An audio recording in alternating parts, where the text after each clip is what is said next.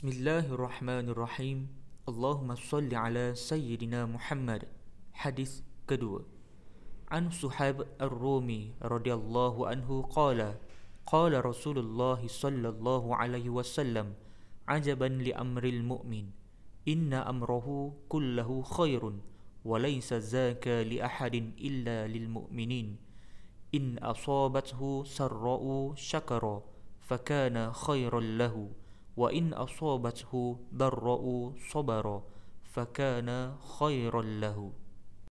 Daripada Suhaib Ar-Rumi radhiyallahu anhu bahawa Rasulullah sallallahu alaihi wasallam pernah bersabda sungguh ajaib perihal kehidupan seorang mukmin.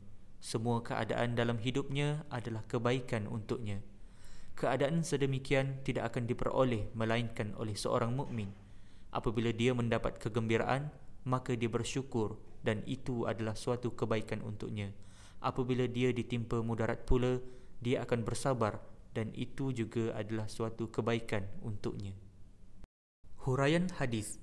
Hadis ini dipetik oleh penyusun untuk menjelaskan bahawa kesukaran dan penderitaan yang melanda akibat wabak hendaklah dihadapi oleh seseorang mukmin dengan kesabaran.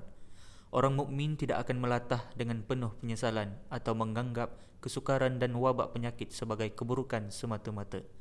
Sebaliknya, hadis ini mengajar kita bahawa wabak juga boleh menjadi punca kebaikan bagi seseorang mukmin menerusi ganjaran atas kesabarannya menempuh segala kesukaran yang berkenaan. Ini bukanlah bermakna seseorang mukmin harus bersikap sambil lewa dalam menghadapi wabak ia hanya mendidik seseorang mukmin dengan adab yang sesuai ketika menghadapi peristiwa buruk. Orang mukmin menyadari bahawa Allah Subhanahu Wa Taala membolak-balikkan keadaan dan peristiwa dunia berdasarkan hikmah yang dia ketahui. Kebaikan bersyukur dan bersabar atas segala peristiwa di dunia ini akan menjadi nyata di akhirat kelak. Oleh sebab itu, ada dalam kalangan al-as-siddiqin yang bersyukur pula ketika ditimpa ujian yang mereka tidak minta kerana menganggap diri dikurniakan peluang bersabar. Dari sudut yang lain, sebahagian ilmuwan berbeza pendapat sama ada bersyukur atau bersabar yang lebih mulia di sisi Allah. Ada yang mengatakan hamba yang bersyukur itu lebih mulia. Ada pula yang mengatakan hamba yang bersabar itu lebih tinggi kedudukannya. Ada juga yang menyamakan kedua-duanya. Pada pandangan penulis, Allah telah meletakkan bahawa yang paling mulia di sisinya ialah yang paling bertakwa. Oleh sebab itu, hamba yang diberi peluang sama ada untuk bersyukur atau bersabar hendaklah sentiasa meneliti keadaan hati agar sentiasa sedar yakni takwa berkenaan Allah. Kedua-duanya iaitu orang yang terselamat dari wabak lalu bersyukur dan orang yang ditimpa mudarat akibat wabak lalu bersabar tidak wajar memandang rendah pihak yang lain. Sebaliknya, terselamat atau ditimpa mudarat adalah jalan ke arah takwa.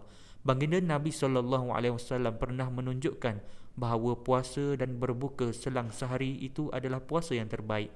Bersyukur dan bersabar boleh berselang-seli. Wallahu alam.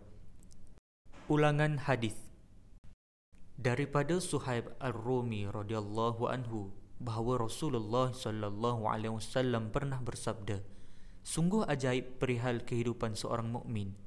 Semua keadaan dalam hidupnya adalah kebaikan untuknya. Keadaan sedemikian tidak akan diperoleh melainkan oleh seorang mukmin. Apabila dia mendapat kegembiraan, maka dia bersyukur dan itu adalah suatu kebaikan untuknya. Apabila dia ditimpa mudarat pula, dia akan bersabar dan itu juga adalah suatu kebaikan untuknya.